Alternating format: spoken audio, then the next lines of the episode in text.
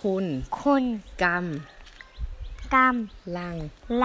รับำรับฟัง ฟังลาย ลาย การการเรื่อง เรื่องเล่าเลื่อเล่า บน บน ยอดดอย จอดอย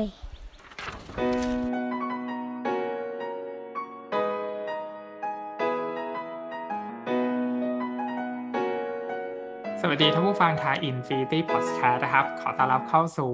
รายการเรื่องเล่าบนยอดดอยนะครับ ผมฟอร์มนะครับ เป็นผู้ดำเนินรายการเรื่องเล่าบนยอดดอยนะครับ episode นี้นะครับ ฟอร์มอยู่กับครูเพชรนะครับ หรือว่าคุณเพชรนะครับ ก็เป็นครูอาสาเกื้อฝันเด็กนะครับ สวัสดีครับ คุณเพชรครับ สวัสดีค่ะ สวัสดีค่ะ ครับก็ก่อนอื่นนะครับ ขออนุญาตให้อ่าเพชรนะครับ แนะนำตัวนิดหนึ่งนะครับ ว่าเป็นใครนะครับมาอ่าอ่าตอนนี้กำลังทำอะไรอยู่นะครับ แล้วก็เป็นครูอาสารุ่นที่เท่าไหร่นะครับโอเคค่ะ สวัสดีค่ะ ชื่อเพชรนะคะ เป็นครูอาสาเกื้อฝันเด็กรุ่นที่เจ็ดค่ะ แล้วก็ปฏิบัติหน้าที่ที่โรงเรียนบ้านห้วยส้มปล่อยนะคะอำเภอจอมทองจังหวัดเชียงใหม่ แล้วก็ ตอนนี้เปิดร้านหนังสือออนไลน์เล็ก ๆ อยู่ค่ะ แล้วก็ทำเป็นงานหลักเลยชื่อว่าร้านกลิ่นหนังสือค่ะอ่านะครับอืมอ่าไปติดตามนะครับร้านหนังสือของเพชรได้นะครับ ก็อ่าค่ะไว้มีโอกาสเดี๋ยวฟอร์มจะสั่งหนังสือนะครับ ที่ร้านอ่าคุณเพชรนะครับขอขอชื่อหนึ่งรอบอันครับนี้คือชื่ติดตาม ใช่ฮะติดติดตามฮะครับ ชื่อร้านกลิ่นหนังสือค่ะ Instagram กลิ่นหนังสือ Twitter กลิ่นหนังสือค่ะ ครับ มี Facebook แล้วก็ตอนนี้ไหมฮะเราก็จะมี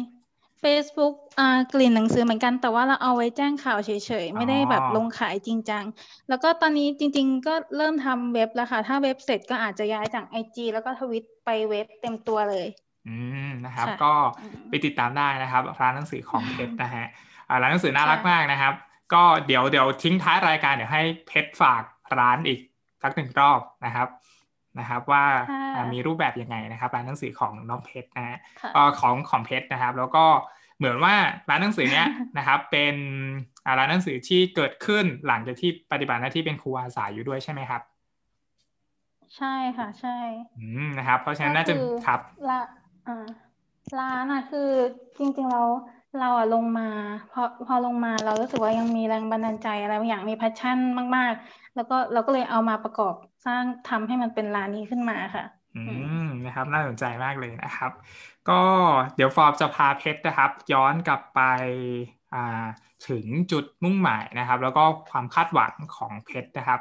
ว่าทำไมถึงมาเป็นครูอาสานะครับอ่าตอนนั้นเนี่ยนะครับ เพชรมีความคาดหวังอย่างไรบ้างนะครับ อืมคือจริง ๆ แล้วอะ ตอนที่เราสมัครไปอะ มันมีหลายอย่างมากเลยที่มันอยู่ในความคิดเราคือมันปนกันคือ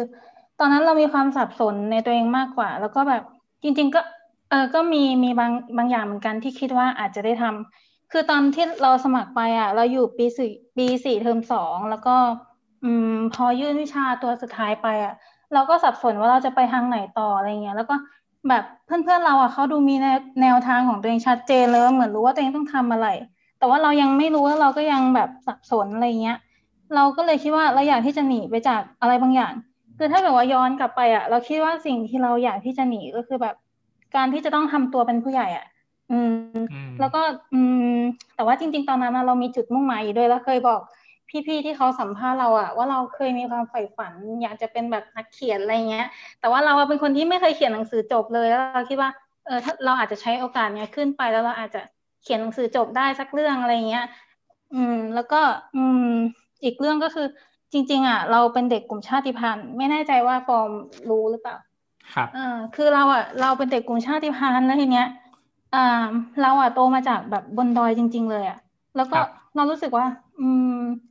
ช่วงที่เราเป็นเด็กอะ มันมีบางสิ่งบางอย่างที่เราได้รับมาอย่างเต็มที่เลยนะ แต่ว่าอืมมันก็ยังมีบางอย่างที่เรารู้สึกว่ามันขาด ก็คือหมายถึงว่าครูเราอะ เขาดีมากคือด้วยความที่เด็กน้อยด้วยแหละเขาก็ดูแลเราเหมือนลูกนั่นแหละ เพียงแต่ว่า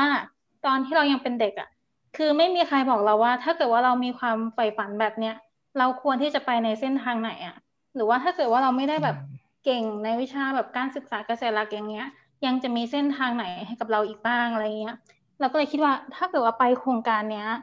มันอาจจะ อือืมเราก็คิดว่า เออมันน่าจะมีอะไรบางอย่างที่เราสามารถทำได้ แล้วก็แบบ มุ่งมั่นแล้วก็คาดหวังว่า อืมเราอาจจะได้ทำถ้าเกิดว่าเราขึ้นไปที่นี่ค่ะ แล้วทำไมถึงเลือกโครงการครูอาสาเพื่อฝันเด็กครับทำไมถึงเลือกคะจริง ๆอะเราเพิ่งรู้จากโครงการเนี้ย ตอนที่เพื่อนเราอะแท็กเรามาทาง Facebook เพราะว่า อืม มันจะมีเพื่อนคนหนึ่งอะค่ะ ที่เขาแบบชอบทำกิจกรรมคล้ายๆเราอะไรเงี้ย ชอบไปค่ายเหมือนเหมือนกันเขาเห็นโครงการนี้ก็เลยแท็กเรามา แล้วพอเราเราไปเข้าไปอ่านพวกเอ่อ จุดมุ่งหมายในการที่จะส่งครูอาสาขึ้นไปเรารู้สึกว่ามันก็ตรงกับสิ่งที่เราอยากที่จะทำนะเราก็เลยแบบสมัครไปค่ะ อืมครับอ่าทีนี้ครับที่ฟังเพชรเนี่ยเพชรเป็นนักเรียนกลุ่มชาติพันธุ์ก็คืออ่าเพชรเนี่ยอยู่อยู่บนดอยใช่ไหมครับเพราะฉะนั้นอ่าตอนที่เพชรเป็นเด็กนักเรียนนะครับ กับตอนที่เพชรอ่าเข้าไปเป็นคุณครูนะครับอ่ามันมีความแตกต่างอะไรไหมครับ เหมือนว่าเพชร เพชรน่าที่จะเข้าใจบริบทโรงเรียนบนดอย เพราะว่าเพชรเป็นเด็กนักเรียนกลุ่มชาติพันธุ์ที่เรียนมาอยู่บนดอยใช่ไหมครับ เพราะฉะนั้นอ่าตอนที่เพชรเข้าไปเป็นครูนะครับอ่ามันมีความแตกต่างไหมนะครับ กับเด็กๆ หรือว่าหรือว่าพื้นที่ที่เพชรได้เข้าไปเจอครับท่านในแง่ของพื้นที่เราคิดว่ามันไม่ได้ต่างอะไรกันมาก คือเราก็ไม่ได้แบบ คิดภาพไว้ด้วยอะว่ามันจะต้องแบบชุรกันดารมากว่ามันจะเจริญไปถึงไหนแล้วอะไรเงี้ย เพราะว่าเรามีความเคยชินแล้ว เพราะว่าถึงแม้ว่าเราจะแบบลงมาเรียนข้างล่างอะเราก็ยังที่บ้านเรามันก็ยังก็คือก็ยังเป็นบนดอยอะตรงนั้นอะเราเราสึกว่ามันเคยชินไม่ได้คิดภาพอะไรไว้ แต่ว่า ที่เราคิดว่า เอ่อที่เรารู้สึกว่ามันอาจจะแปลกไปหรอ ก็คือไม่ได้คิดว่าแปลก แต่ว่ามีคิดภาพไว้มากกว่า ก็คือเรื่องเด็ก เพราะว่าเราอะเรียนสังคมสงเคราะห์สาขาวิชาโทการพัฒนาเด็กเยาวชนและครอบครัวก็จริง แต่ว่าคือเรามีฝึกงานบ้างแหละ แต่ว่าเรารู้สึกว่าเด็กอะหลากหลายมากๆ แล้วมันก็ต้องมันก็มีการเปลี่ยนแปลงไปตามยุคสมัยอะคือขนาดแม้กระทั่งเด็กที่หมู่บ้านเราอะเราขึ้นไปแต่ทีเราก็ยังรู้สึกว่ามันมีอะไรเปลี่ยนแปลงไปเยอะมากจากเมื่อตอนที่เราเป็นเด็กอะเพราะฉะนั้นเราก็เลยแอบมีคิดหนักบ้างว่าแบบเราจะเจอเด็กแบบไหนจะรับมือยังไงแบบ จะทำหน้าที่เป็นครูที่ดีให้เขาได้ไหมอะไรเงี้ย อืม แต่ว่าที่เจอจริง ๆ ก็ไม่ได้น่ากลัวเท่าที่คิดอะเพราะว่าเราไม่ได้ตัวคนเดียวพอเราขึ้นไปอะ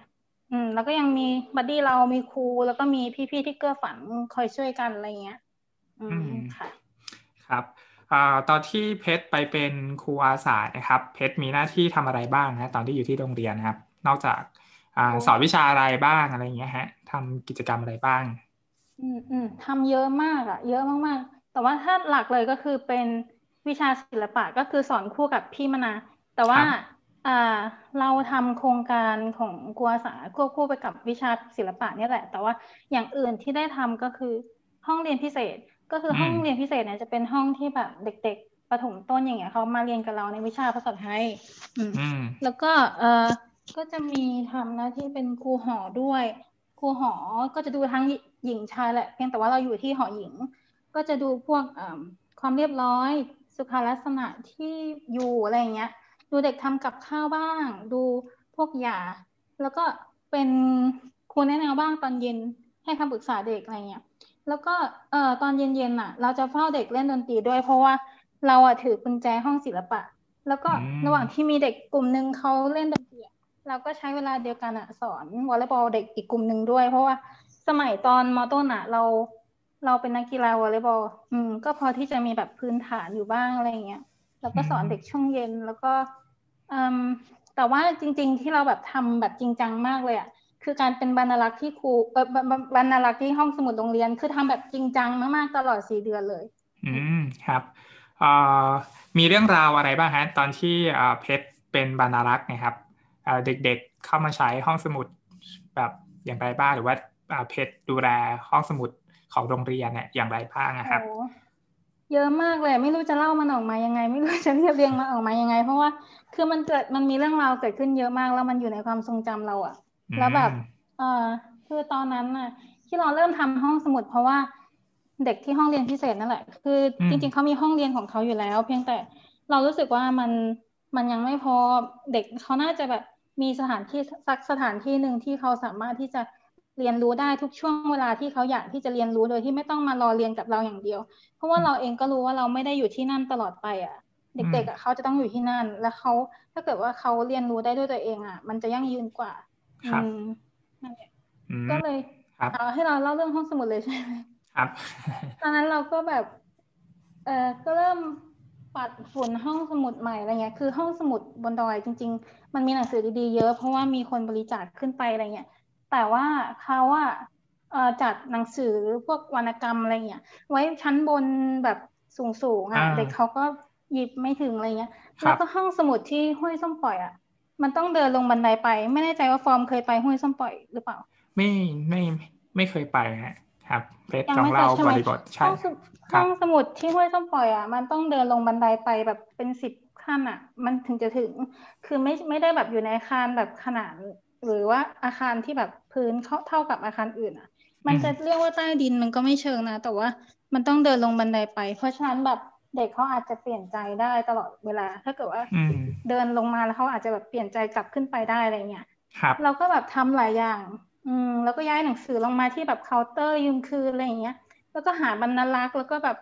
เอ่อรับบริจาคหนังสือแล้วก็ทำแบบจริงจังมากๆ แบบบันทึกยืมคืนอย่างเป็นระบบ แล้วก็อืมชวนให้เด็กๆมาอ่านหนังสือที่ห้องสมุดอะอืมจากแบบคนสองคนเขาก็ไปชวนเพื่อนมาก็เป็นสี่คนสิบคนเป็นร้อยคนอะไรอย่างเงี้ยอืมอืมมันเป็นช่วงเวลาที่มีพลังมากๆอะ อืมค่ะ อืมนะครับฟอร์มฟอร์มฟังตรงนี้ฟอร์มคิดว่าห้องสมุดอ่าที่เพชรดูแลเนี่ย แบบมันจะต้องมีชีวิตชีวามากๆเลยนะครับ ตอนที่แบบอ่ามีครูอาสาเข้าไปใช้เข้าไปปัดฝุ่น แล้วก็ไปจัดหนังสือให้มันน่าหยิบน่าอ่านมากขึ้นใช่ไหมครับ อืมอืมค่ะ ครับอ่าแล้วช่วงเวลาเสาร์อาทิตย์อ่าเพชรทำอะไรบ้างฮะ มีงานอดิเรกอะไรบ้างอ่าเสาร์อาทิตย์เหรอ ชอบลงชุมชน เพราะว่าเราอะเรียนสังคมสงเคราะห์เราก็ชอบแบบชุมชนอะไรอย่างนี้อยู่แล้วเสาร์อาทิตย์ก็ลงชุมชนไปอ่าเยี่ยมบ้านชาวบ้านไปแบบกับเด็กนักเรียนแหละก็ไม่เชิงว่าเยี่ยมบ้านอะแล้วก็ไปแบบไปบ้านนู้นบ้านนี้อะไรอย่างเงี้ย แต่ว่าบ้านที่ห้วยส้มปล่อยอะเขาจะต้อนรับอ่าเขาเป็นปากกากระเยอะเนาะเขาจะต้อนรับ แขกดีมากๆ คือเขาต้องแบบให้สิ่งที่ดีที่สุดกับแขกอะไรเงี้ย แล้วก็เขาจะมีอันนี้พูดได้ไหมพูดออกสื่อได้ไหมคือเขาอาจจะมีแบบเหล้าที่เขาหมักเองอะไรเงี้ยเหล้าครับข้าวเล่าอะไรดอยเงี้ยใช่ไหมฮะใช่แล้วเราก็ต้องแบบรับทุกบ้านเลยนะ ตั้งแต่ต้นซอยจนถึงท้ายซอยเลยอะอืม แล้วก็แบบก็ขึ้นมัดอืมเขาเรียกว่าอะไรอะมัดมันมัดจะมือมีมันจะมีพิธีมัดอืมือมใช่ไหมเขาฮะก็จะใช่ใช่ก็จะมัดมืออะไรเงี้ยแต่ว่าโชคดีด้วยตอนที่เรา ขึ้นไปมันตรงน่าจะตรงกับปีใหม่ ปีใหม่ของเขาด้วยแหละครัเขาบก็จะมีเฉลิมฉลองอะไรเงี้ยแล้วก็ไปอ่าอะไรนะ โครงการหลวงเรากับพี่มนาบดีอีกคนหนึ่งอะชอบไปโครงการหลวงตอนเสาร์อาทิตย์ บางทีก็เดินไปบ้างบางทีก็เจอแบบเด็ก ๆ อะไรเงี้ยเดินไปเป็นกลุ่ม แล้วก็บางทีก็เจอรถโครงการหลวงเขาก็จะชอบจอดรับคนไปด้วยอะไรเงี้ยก็ไปเที่ยวโครงการหลวงกัน แล้วก็บางทีก็เดินแบบ สำรวจหมู่บ้านกับเด็กนี่แหละค่ะ ตอนช่วงเสาร์อาทิตย์นะอ๋อแล้วก็อย่างหนึ่งก็คืออ่าห้วยส้มปล่อยอะเป็นโรงเรียนที่ใกล้น่าจะใกล้กับตัวเมืองเชียงใหม่ที่สุดแล้วมั้งเรากับพี่มนาก็ลงไปเกือบทุกเสาร์อาที่เหมือนกันนะคือแบบได้ใช้เวลาอย่างเต็มที่มากๆทั้งแบบจันทร์ถึงศุกร์ก็แบบอยู่ข้างบนที่ห้วยส้มปล่อยทำงานอย่างเต็มที่เสาร์อาทิตย์เราก็ลงไปที่เชียงใหม่บ้างอะไรอย่างเงี้ยค่ะ อืมอืม ครับทีนี้ครับโครงการครูภาษาเพื่อฝันเด็กนะครับ เราเน้นกระบวนการ active learning ในการเรียนการสอนใช่ไหมฮะก็อยากถามเพชรว่าก่อนที่จะมาเป็นครูภาษานะครับ เพชรได้เข้าใจกระบวนการนี้มากน้อยแค่ไหนนะครับ แล้วก็ตอนที่เอากระบวนการนี้ไปใช้กับเด็กนักเรียนนะครับเอาไปใช้อย่างไรบ้างครับอืมคือจริงๆอะเราคิดว่าคือเราก็รู้มาบ้างแหละ เพราะว่าเราเรียนเกี่ยวกับเด็กใช่ไหมแต่ว่า มันก็มีบางรายวิชาที่เราต้องเรียนเกี่ยวกับพวกกระบวนการทำงานกับเด็กอะไรเงี้ย แต่ว่าที่เรารู้ว่ามันเป็นทฤษฎีมากกว่า คือ มันก็มีจังหวะที่เราแบบได้ลองใช้แหละ แต่ว่ามันก็ไม่ได้เยอะอะไร ที่เรารู้มามามันเป็นทฤษฎี เพราะฉะนั้นแบบพอไปลงมือทำอะ เราตอนนั้นเราเข้าใจว่ามันคือแบบกระบวนการที่อาจจะต้องใช้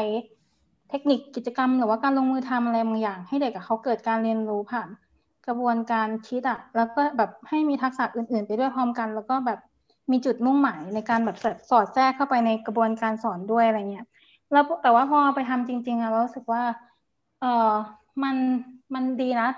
เออแล้วมันก็แต่ว่ามันไม่ใช่เรื่องที่มันจะแบบ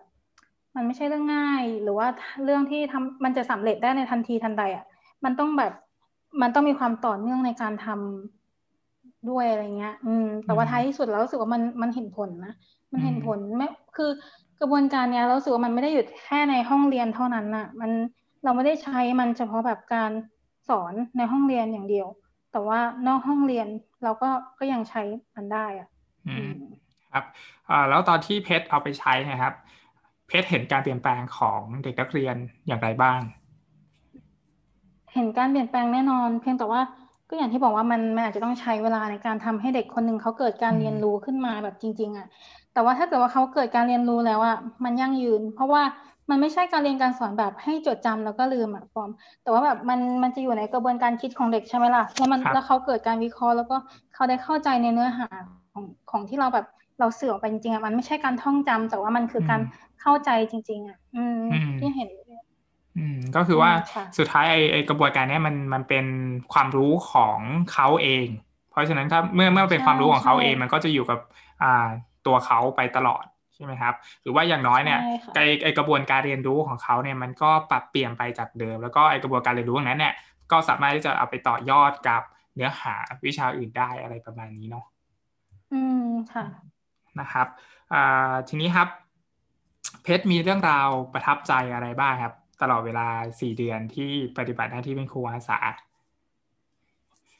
จริง ๆ แล้วมันเยอะมากแบบเยอะมากๆเลยแต่ว่า ถ้าให้เลือกมาแค่อย่างเดียวหรือว่าสองอย่างเอาเอาอย่างแรกก่อนครัเราบรู้สึกว่าก็คือเรื่องที่เกิดขึ้นที่ห้องสมุดนั่นแหละ เพียงแต่อืมมันมันเป็นเรื่องที่แบบมันเหมือนมันเกิดขึ้นทุกวันทุกวันที่อยู่ที่นั่น เราก็ไม่ได้แบบ เอ่อมันไม่ใช่เรื่องที่มันตื่นเต้นแบบโลดโผนเลยมาก แต่ว่ามันเกิดขึ้นทุกวันอะ แต่ว่ามันมีเรื่องที่ทำให้เรารู้สึกประทับใจจริงๆ แล้วก็จดจำไม่ลืมก็คือ ช่วงเย็นเอ่อคือมันมันมีวันสุดท้ายนั่นแหละ วันสุดท้ายที่เราจะต้องแบบอยู่ที่โรงเรียนแล้วอะไรเงี้ยแล้วเราก็ทำกิจวัตรเหมือนเดิมทุกอย่าง ช่วงเย็นเราก็จะเวลาปกติเนี่ย เราก็จะเดินลงไปที่ห้องสมุด ตรวจตาความเรียบร้อยจัดหนังสือให้เรียบร้อยเพราะว่าเหมือนอ่า จริง ๆ เราก็ตั้งกฎอะไรที่มันแบบเป็นระเบียบแล้วล่ะเพียงแต่ว่าเด็กเขาบางทีอะมันก็เด็กก็หลากหลายเนาะบางทีเขาหยิบหนังสือออกมาอย่างเงี้ยเขาก็ยังเก็บเข้าไปได้ไม่เข้าที่อะไรเงี้ยเราก็พยายามจัดจัดจัดให้เข้าที่ เพราะว่ามันจะได้ตอนเอ่อตอนเช้าเนี่ยเขาเดินเข้ามาที่ห้องสมุดอะ ก็คือมันจะได้พร้อมให้เขาได้แบบอ่านหนังสือได้เลยอะไรอย่างเงี้ยเออแล้วก็เย็นวันนั้นอะที่วันสุดท้ายอะเราลงไปทำเหมือนเดิม แล้วก็มีเด็กคนหนึ่งที่เขาจริง ๆเขาเป็นเด็กมสามที่แบบโซน โซนโซนแก่นๆ แล้วก็แบบเขาอะเดินเข้ามาเป็นคนสุดท้าย แล้วก็หยิบหนังสือน่าจะเป็นวิทยาศาสตร์ หรือไม่ก็คณิตศาสตร์เราไม่แน่ใจ แล้วเขายื่นให้เราเขียนบันทึกยืมคืนอะแล้วเขาก็บอกว่าเขาต้องอ่าน เพราะว่าเขาอะอยากที่จะเรียนต่อแล้ว ถ้าเกิดว่าเขาไม่อ่านอะเขาอาจจะสอบที่ที่เขาอยากเรียนต่อไม่ได้อะอืมเรารู้สึกว่ามันปลดล็อกใจเรามากคือมันเป็นวันสุดท้ายพอดีแล้วแบบ เรารู้สึกว่าสิ่งที่เราทำกับบัดดี้อะคือมัน มันเห็นผลอะคือมันอาจจะไม่ได้แบบร้อยเปอร์เซ็นแต่ว่ามันเราเห็นผลมันแล้วอะอืมแล้วก็มันจังหวะพอดีกับที่เราอะเดินขึ้นบันไดมา หลังจากที่เราแบบดูแลความเรียบร้อยเสร็จแล้วก็เดินขึ้นบันไดมา แล้วก็เจอพี่โอโรงเรียน คือพี่โอเป็นพะโรงของโรงเรียน แล้วก็แบบจะเจอกับเราทุกเย็นเลยที่ห้องสมุด เพราะว่าพี่โอจะต้องเป็นคนมาปิดประตูห้องสมุด แล้วพี่โออะจะถามเราด้วยแบบคำถามเดิมทุกวันเกือบทุกวันเลยก็คือว่าครูเพชรจะใช้ห้องสมุดอีกไหมครับ พี่โอเขาจะถามเราอย่างเงี้ย แล้วก็วันนั้นน่ะเขาถามเราพอดีวันสุดท้ายแล้วเราก็หันไปบอกเขาว่าแบบ เราไม่ใช่เพชรไม่ใช้แล้วค่ะอย่างเงี้ย แล้วแบบเรารู้สึกว่าคือเด็กมสามคนนั้นที่เราเขียนบันทึกยืมคืนให้อะปลดล็อกใจเราก็จริง แต่ว่าเราเหมือนเรายังวางหน้าที่ตัวเองไม่ได้นึกภาพออกไหมแต่ว่าพอพี่โอถามเราว่าแบบเราจะใช้อีกไหมห้องสมุด แล้วเราก็แบบเรารู้สึกว่า อันเนี้ยมันยิ่งกว่าปลดล็อกแล้วก็คือ เราปล่อยวางอะ คือปล่อยวางหน้าที่ตัวเองลงตอนที่เราตอบตัวเองว่าแบบเราไม่ใช้แล้วอะ อือืมมนั่นแหละ เราก็รู้สึกว่าเออมันเรารู้สึกว่า มันไม่มีอะไรที่เราต้องห่วงอีกแล้ว เพราะว่าเราเต็มที่กับมันจนถึงแบบวันสุดท้ายเลยอะแล้วเราก็ตอบตัวเองได้ว่าแบบเราไม่จำเป็นที่จะต้องไปนั่งอยู่ที่หน้าเคาน์เตอร์ยืมคืนแบบทุกวันตลอดสี่เดือนอีกแล้ว เพราะว่านั่นแหละเราเห็นผลมันแล้ว แล้วเราก็ทำมันเต็มที่แล้วอะอือืมมค่ะ ครับ ก็ฟอร์มชอบ เรื่องของเพชรมากนะก็ซึ้งเลยฮะ ก็เป็นเป็นเป็นบางทีเราเราทำอะไรเต็มที่เนาะแต่ว่าสุดท้ายเนี่ยถ้าเหมือนที่เพชรบอกก็คือว่าสุดท้ายเพชรก็ปล่อยวางหน้าที่ณตรงนั้นได้เพื่อไปทำหน้าที่อื่น ใช่ไหมฮะเพราะว่าเราจบโครงการสี่เดือนแล้วแต่สุดท้ายเราก็ต้องไปอ่าทำหน้าที่อื่นมีหน้าที่ที่รับผิดชอบออย่างอื่นใช่ไหมฮะแต่ว่าในช่วงตลอดสี่เดือนเนี้ยเราก็ทำมันเต็มที่แล้ว แล้วก็เพชรก็ได้เห็นผล ของของสิ่งที่เพชรทำมาตลอดสี่เดือนนะครับค่ะทีนี้ฮะแล้วมันเกิดการเปลี่ยนแปลงหรือว่าเกิดการเรียนรู้อะไรบ้างครับหลังจากที่เป็นครูอาสาสี่เดือนแล้ว แล้วก็เอาฟอร์มอยากถามอีกนิดหนึ่งก็คือว่าทำไมถึงมาเปิดร้านหนังสือด้วยครับอืมเปลี่ยนแปลงอะไรบ้างเหรอคะเรารู้สึกว่าเราโตขึ้นแล้วเราก็เเราไม่กลัวอีกแล้วคือหมายถึงว่าเราไม่กลัวการที่เราจะต้องแบบทำตัวเป็นผู้ใหญ่หรือว่าเติบโตเป็นผู้ใหญ่ คือตอนที่เราขึ้นไปจริงเหตุผลหลักๆก็เพราะว่าเรากลัวเราเป็นคนที่แบบก่อนหน้านี้เราเป็นคนที่ถ้าเรากลัวอะไรเราก็จะหนีแบบหนีมันไปจากสิ่งนั้นหนีมันไปจากความจริงอะไรเงี้ย แต่ว่าแค่เวลาสี่เดือนอะเราลงมาเรารู้สึกว่าเราโตขึ้นเยอะมากเลยนะแล้วก็แบบเราเราไม่กลัวการเป็นผู้ใหญ่อีกแล้วอะอืมแล้วก็ ผลของมันจริงๆอะผลของการขึ้นไปทั้งหมดอะลงมารวบรวมออกมาแล้วอะมันก็คือร้านกินหนังสือมันเป็นร้านร้านหนึ่งเลยที่มันเป็นแบบรูปธรรมขึ้นมาจริง ๆอะอืม ที่เรามาทำร้านหนังสือใช่ไหมจริง ๆ แล้วมันมีมันมีเอ่อเขาเรียกว่าอะไรมีที่มาหลายอย่างมาก ๆ กว่าที่จะมาเป็นร้านนี้ แต่ว่าส่วนใหญ่ ๆ เลยอะก็คือเราได้รับแรงบันดาลใจมาจากเด็ก ๆ ที่ห้วยส้มปล่อยจริง ๆ ช่วงสี่เดือนนั้นมันเป็นช่วงเวลาที่ เรามีความสุขมากแล้วเราค้นพบความฝันของเราอะไรบางอย่าง แล้วเราทำมันให้เป็นจริงไปด้วยกันกับเด็กๆอะ อืม แล้วเรารู้สึกว่าแพชชั่นตรงนั้นอะ มันยังไม่หมดไปแม้กระทั่งเราลงมาแล้วอะเราก็ยังนึกถึงแบบแววตาของเด็ก ๆ ที่แบบคืออยู่ข้างบนอะ เวลามีหนังสือมาใหม่อะไรอย่างเงี้ยอืมหนังสือก็จะมาลงที่ครูก่อนแล้วครูก็จะเรียกให้เพชรอะเข้าไปรับ แล้วทีเนี้ย ระหว่างที่เพชรไปรับอะ เด็กเขาจะชอบวิ่งมาแล้วแบบช่วยเพชรอะ เราต่างคนต่างแบบหอบหนังสืออะ คนละกล่องสองกล่องแล้วก็แบบเดินลัดสนามลงไปที่ห้องสมุดอะแล้วคือแววตาของเด็กเขามีความสุขมาก คือเพชรพูดตลอดเลยว่ามันเป็นแววตาที่เห็นแล้วมันจะจำไม่ลืมเลย คือเขามีความสุขมากจริงๆแล้วเราทำให้เรามีความสุขมากด้วย แล้วมันก็เราก็รู้สึกว่าเราอยากที่จะทำร้านหนังสือจังเลยอะไรอย่างเงี้ยอืมมันก็เลยพอเราลงมามันยังมีแพชชั่นตรงนั้น เรารู้สึกว่า ถ้าเกิดว่าไม่เป็นครูอะบางทีเราก็อาจจะทำงานอะไรที่เกี่ยวกับหนังสือก็ได้มั้งอะไรเงี้ย อืมอืมพอ มันมีจังหวะที่เหมาะพอดีกลิ่นหนังสือก็เลยเกิดขึ้นมา อืมค่ะ ครับอ่าคำถามสุดท้ายครับ เพชรอ่าเพชรมีอะไรอยากจะบอกเกี่ยวกับโครงการครูอาสาเกื้อฝันเด็ก หรือว่ามีอะไรอยากจะพูดทิ้งท้ายให้กับอ่าครูผู้ฟังที่กดเข้ามาฟังใน episode นี้บ้างครับ อืม จริง ๆ อะ มันมีอะไรบางอย่างที่เราอยากอยากที่จะบอกตัวเองมากกว่าอืมเรารู้สึกว่า อืมแล้วก็ฝากถึงพี่ๆที่เก็ฝันด้วยโอครับเคคือจริง ๆ อะ เรารู้สึกว่าช่วงเวลาอายุ 22 ปีอะตอนที่เราตัดสินใจไปเป็นครูอาสาที่อ่าห้วยส้มปล่อยอะมันเป็นช่วงเวลาที่เหมาะสมที่สุด แล้วก็เป็นการตัดสินใจที่ถูกต้องที่สุดครั้งหนึ่งในชีวิตของเราเลยอะ คืออายุ 22 ปีของเราอะ คือของคนอื่นไม่แน่ใจว่ามันเป็นยังไง แต่ว่าตอนที่เราอายุ 22 ปีอะ เราเริ่มมีความเป็นผู้ใหญ่แล้วนิดหน่อย แต่ว่า เราก็ยังมีความเป็นเด็กหลงเหลืออยู่ด้วยอะแล้วก็เป็นช่วงเวลาที่เรามี passion กับชีวิตมาก แล้วก็ตื่นเต้นแล้วก็มันมีความกลัวปนไปด้วยแหละ แต่ว่ามันก็ยังมีความแบบมุ่งมั่น แล้วก็มีความฝันที่มันไม่ได้แบบ ถูกทำลายไปในระหว่างทางที่แบบเติบโต แล้วก็ไปเข้าสู่การทำงานนานๆอะไรอย่างเงี้ย มันยังมี passion แบบแบบนั้นอยู่เราก็เลยรู้สึกว่าเออมันเป็นการตัดสินใจที่ถูกต้องที่เราพกความมั่นใจแล้ว passion ตอนนั้นอะ ขึ้นไปที่ห้วยส้มปล่อย แล้วก็ขอบคุณพี่ๆทุกคนเลยที่เขาพี่ๆที่เกื้อฝันแล้วก็ที่เออเครือข่ายจิตอาสานะคะ ที่ตัดสินใจเลือกเพชรเพราะว่าวันที่ไปสัมภาษณ์อะเพชรไปแบบมึนมั่นจริงนะคือมึนๆบ้าๆบอๆอแต่ว่าพี่เขาก็เลือกเราเข้าไป เพชรรู้สึกว่าได้เรียนรู้อะไรเยอะมากแล้วก็เติบโตขึ้นเยอะด้วยค่ะขอบคุณนะคะ แล้วก็อีกอย่างหนึ่งฝากถึงเด็ก ๆ ที่ห้วยส้มปล่อยด้วย คือตั้งแต่ลงมาเมื่อสามปีก่อนเพชรก็ไม่ได้ขึ้นไปอีกเลย แล้วก็เพชรอยากจะฝากถึงเด็กๆว่าครูเพชรคิดถึงทุกคนเสมอเลย แล้วก็ตอนนี้ครูเพชรเปิดร้านหนังสือแล้ว ชื่อว่าร้านกลิ่นหนังสือ เป็นร้านหนังสือที่ครูรวบรวมเอาความทรงจำของพวกเราอะแล้วมาทำให้มันเป็นร้านเนี้ยขึ้นมา แล้วครูก็ อืม หวังว่า ถ้าเกิดว่าหนูเติบโตขึ้นแล้วก็ยังจดจำครูได้อะครูก็อยากที่จะบอกว่าร้านกินหนังสืออะยินดีต้อนรับทุกคนเสมอ แล้วก็ครูถือว่ากินหนังสืออะเป็นร้านหนังสือของทุกคนด้วยค่ะ ค่ะ ครับขอบคุณนะคะเพเพชรมากๆนะครับ ที่มาแชร์เรื่องราวนะครับ แล้วก็แชร์จุดเริ่มต้นนะครับของร้านหนังสืออของเพชรนะครับ ก็วันนี้ขอบคุณเพชรมากๆนะครับ ที่มาพูดคุยใน รายการเรื่องเล่าบนยอดดอยนะครับ ผมฟอร์มนะครับ แล้วก็เพชรนะครับ ขอจบรายการไว้เพียงเท่านี้นะครับ ขอบคุณเพชรมากๆนะครับ สวัสดีครับ ค่ะ ขอบคุณค่ะ สวัสดีค่ะ